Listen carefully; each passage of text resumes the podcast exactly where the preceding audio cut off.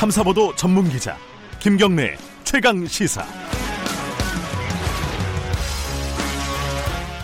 김경래 최강 시사 2부 시작하겠습니다. 여야 사령탑들이요, 어, 미국에 갔다 왔습니다. 외교 일정으로 어제 귀국했는데요. 이 여야 사령탑들, 그러니까 여, 여야 5당 대표, 원내 대표가 계속 붙어 있으면서 이제 정치 얘기를 좀 하지 않았겠습니까? 지금 국회가 꽉 막혀 있는데 어떤 얘기들이 서로 오갔는지 궁금하지 않을 수 없습니다. 그 지금 정치권 현안도 굉장히 많죠. 뭐 김태호 전 수사관 얘기도 있고 손혜원 의원도 있고 조혜주 선관위원 사퇴 문제도 있고요. 5.18 망언도 지금 굉장히 큰 현안 중의 하나입니다. 자, 정의당 이정미 대표 연결해서 대미외교 일정에서 어떤 얘기가 오갔는지 그리고 지금 국회 상황 어떻게 풀어야 하는지 얘기 들어보겠습니다. 안녕하세요. 네, 안녕하세요. 네, 미국 어, 잘 다녀오셨죠? 네, 어제 돌아왔습니다. 네. 그 근데 미국에서 그 미국 의회 분위기 좀 여쭤봐야 될 것 같아요. 우리 언론 보도에 따르면요, 특히 이제 네. 펠로시 하원 의장 얘기가 많이 나왔어요. 네네. 그러니까 지금의 트럼프의 어, 대북 정책에 대해서 굉장한 어떤 불만을 갖고 있다. 그리고 비관적인 시각을 갖고 있다. 이런 보도가 있었는데 실제로 들으셨잖아요. 어떤 네. 분위기에서 그런 얘기가 나왔습니까? 물론 뭐 미국 내 분위기가 예. 어, 좋다, 북미 예. 정상회담이 잘 될 것이다 이런 낙관적인 분위기가 아닌 것은 사실입니다. 네. 뭐 공화당 측에서는 일에 대한 책임을 져야 되는 입장이기 때문에 매우 신중한 네. 그런 태도를 보일 수밖에 없고요. 또 민주당의 입장에서는 네. 어, 북한에 대한 어떤 자신의 경험에 기반해서 이제 강한 어떤 불신도 아직 가지고 있는 데다가 네. 트럼프 행정부에 대한 여러 가지 견제나 또 회의적인 시각이 서로 에스컬레이터를 타면서 네. 어, 이번 북미 정상회담이 잘 되겠냐 이런 네. 의견들을 제출한 것은 사실입니다. 네. 그런데 원래 그 낸시 펠로시 하원 의장하고 한 30분 면담이 잡혀져 있었는데요. 네. 어, 이 면담 시간이 1시간이 넘어서까지 계속 아, 토론이 이어졌습니다. 그렇군요. 네. 어, 그 낸시 펠로시 하원 의장의 어떤 그 그런 우려스러운 시각에 대해서 일단은 저희가 이제 저의 경우에는 작년 9월달에 평양을 다녀오지 않았습니까? 그래서 네. 평양에 많은 시민들이 이제는 핵무장을 통해서 생존을 찾아가려는 방식이 아니라 어, 경제적인 발전과 개방을 통해서 생존을 찾아가려고 하는 그런 길을 택했다. 이것에 대한 어떤 시민들의 분위기를 굉장히 상세하게 좀 전했습니다. 네. 그런 어, 이야기들을 어, 낸시 하원 의장이 굉장히 이렇게 귀담아 듣는 그런 과정이 있었고 네. 최종적으로는 나의 판단이 틀리고 당신들의 판단이 옳았으면 좋겠다라고 음. 하는 그런 어떤 입장을 다시 내놓는 네. 그래서 굉장히 좀 진지하게 예. 어, 이 지금 한반도 평화 문제에 대해서 우리가 어떻게 이 일을 해결해 나가야 될 것인가에 대한 네. 어, 한국 내 정치인들의 의견을 좀 충분히 어, 전달하는 네. 그런 과정이 됐다고 볼 수 있습니다. 그 낸시 펠로시 하원 의장도 그렇지만은 아까 말씀하셨던 대로 미국에서 이 북미 정상회담 관련된 어떤 분위기가 그렇게 좋지 않은 건 사실이군요. 어, 그런데 그 예를 들어서 이제 아틀랜틱 카운티라고 해서 네. 한반도 문제에 굉장히 전문적인 의견을 내는 전문가 집단, 네. 어시바우 뭐주전 주한미 대사라든가 네. 이런 어, 유력한 그 어, 전문가들이 포함되어 있는 어, 토론 그 그룹들과의 토론이 있었습니다. 네. 그런데 딱 1년 전에 우리 당의 김종대 의원이 그 네. 그룹들과의 토론이 있었거든요. 그런데 네. 1년 전과 1년 후인 어, 이번 그 방문 가- 어, 방문 과정을 비교해 봤을 때그 네. 당시에는 뭐 상당히 회의적이고 이건 안 되는 일이다라고 네. 하는 부정적인 시각이 많았었는데 네. 이번 만남을 통해서는 어, 그것보다는 조금 더 기대 섞인 그런 시각이 나오고 음. 있다는 점에서 상당한 변화를 느낄 수 있었다고 얘기를 했어요. 예. 어, 그래서 뭐 이 일이 그렇게 북미 간의 70년의 어떤 그 적대적인 관계가 회복이 되는데 네. 쉽지만은 않겠지만 네. 어, 이전에 비해서는 좀 더 이 문제에 대해서 좀 신중하게 아, 하지만 조심스럽게 이렇게 낙관해 보는 이런 분위기도 전혀 없었던 것은 아니다 이렇게 예. 전하고 싶습니다. 그리고 또 하나 이제 북미 관계도 북미 관계지만 일본 얘기가 이번에 많이 나왔어요. 문희상 국회의장이 그 방미 직전에 이제 미국 언론과 인터뷰에서 일왕 사죄, 일왕이 사죄해야 된다 이런 발언을 했다는 보도가 있어가지고 일본에서 굉장한 공세를 지금 펼치고 있거든요. 네. 미국 일정 동안에도 이 얘기가 많이 나왔을 것 같아요 의원분들께서 그죠?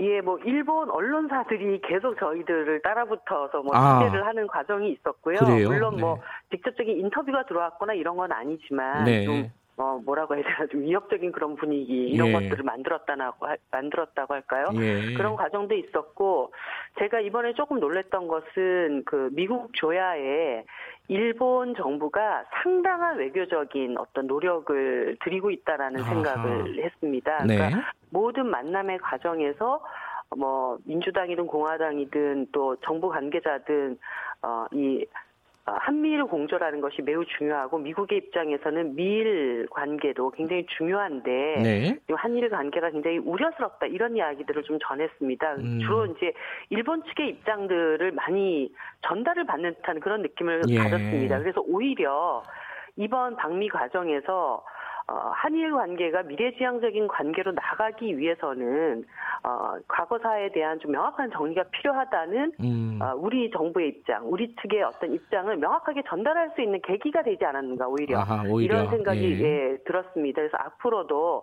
우리 정부가 뭐 한일 관계를 적대적인 관계로 가자라는 것도 아니고 네. 어, 좋은 그 관계로 공조 체제를 더 확고히 하기 위해서라도 이전 시기에 과거사에 대한 일본 정부의 입장과 태도가 좀 명확해져야 된다라고 하는 아, 그런 입장을 더 좀 정확하게 전달하고 네. 강력하게 표명할 필요가 있었고 아, 그것에 어떤 좋은 계기가 되지 않았는가 저는 네. 그렇게 보고 있습니다.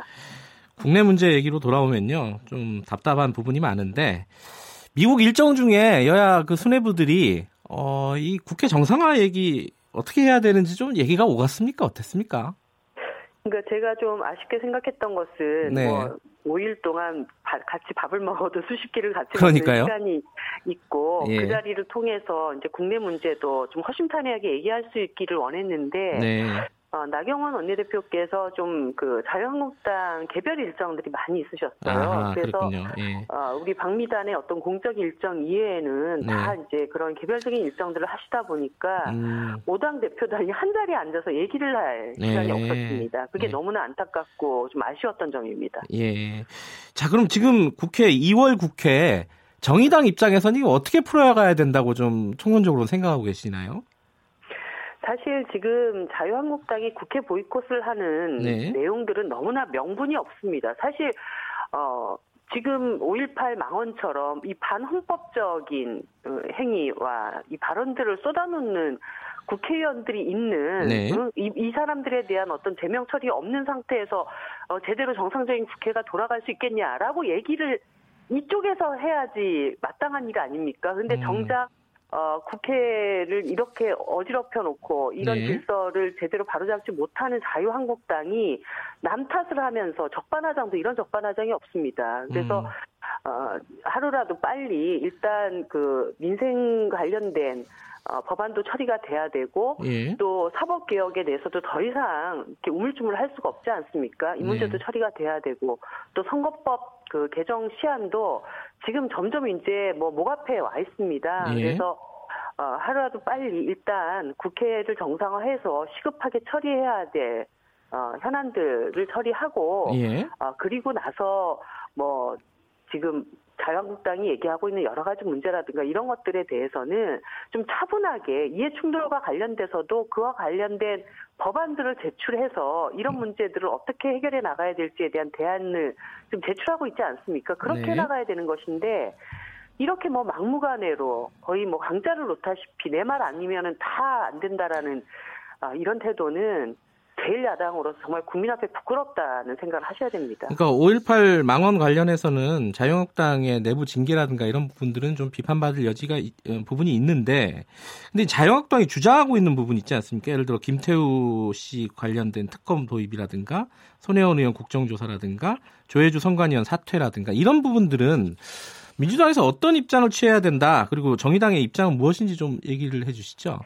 이 문제와 관련해서는 네. 어, 정의당이 여러 차례 말씀을 드렸는데요. 네. 김태우 문제, 김태우 씨 문제는 특검감이 아니다. 네, 그리고 손혜원 의원 국정조사 문제도 이미 이게 손혜원은 한 명의 문제가 아니라 한국당의 의원들을 포함해서 여러 그 이해충돌 사례가 나오지 않았습니까? 네, 누구는 국정조사를 하고 누구는 국정조사를 하지 말자라는 이건 말도 안 되는 얘기고요. 네. 그래서 어, 문광위에서 이 문제를 차분하게 다루고 어, 다른 의원들의 경우에도 해당 상임위에서 따지면서 이해충돌 방지법에 대한 제도적인 어, 해결 방안들을 국회에서 같이 처리를 하면 되는 문제라고 봅니다. 예. 그러니까 상임위별로 구체적으로 사안별로 진행을 하자 이런 말씀이시네요.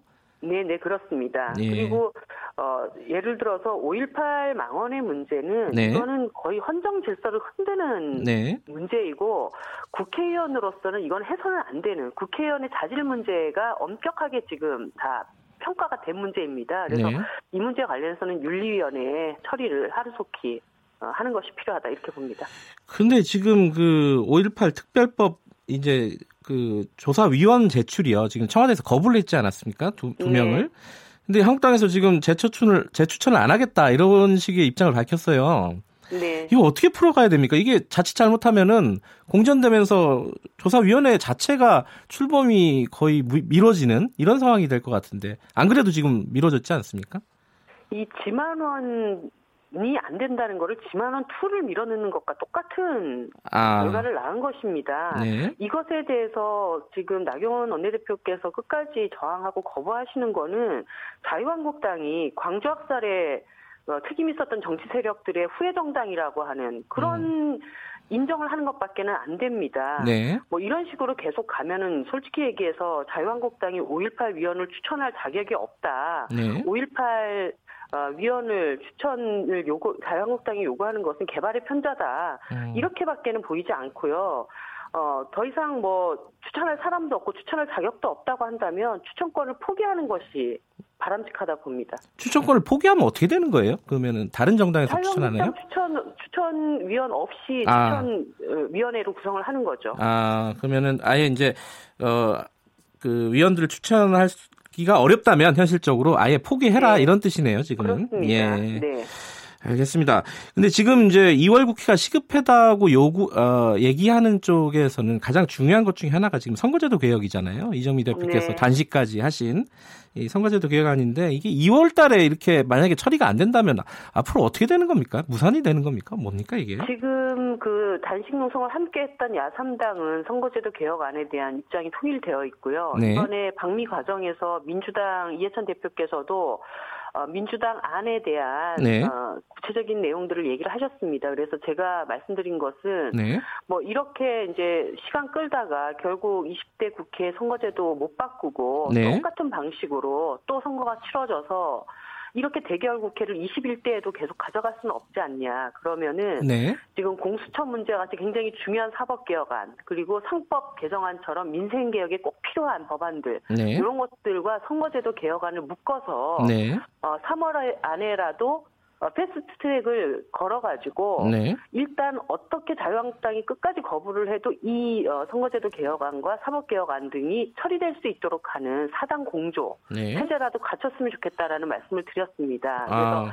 이해찬 대표께서는 뭐 방법이 없다면 그런 안까지도 열어놓고 검토를 해보자라고 하는 좀 긍정적인 답을 얻었고요. 네. 이렇게 해서라도 저는 20대 국회가 해야 할 일을 마무리를 좀 하는 그런 음. 국회가 되기를 원하고 있습니다. 그 선거법이나 뭐 공수처 관련된 법안 이런 것들을 패스트트랙에 걸자 이런 얘기네요. 지금 정의당 네, 얘기는. 네, 그렇습니다. 그렇게 해서 어. 뭐라도 국민들한테 어, 숙제를 하고 20대 국회를 마쳐야 되지 않겠습니까? 이렇게 자유한국당이 자기들 원하는 것 아니면 아무것도 국회를 운영할 수 없다라고 하는 그런 상황이 계속된다면 어, 남은 어떤 그 법률로 예. 보장되어 있는 그런 권한을 쓸 수밖에 없는 것이죠. 그러면 지금 민주당에서는 아까 이해찬 대표가 뭐 검토해 보겠다라는 취지로 대답을 하셨고 네.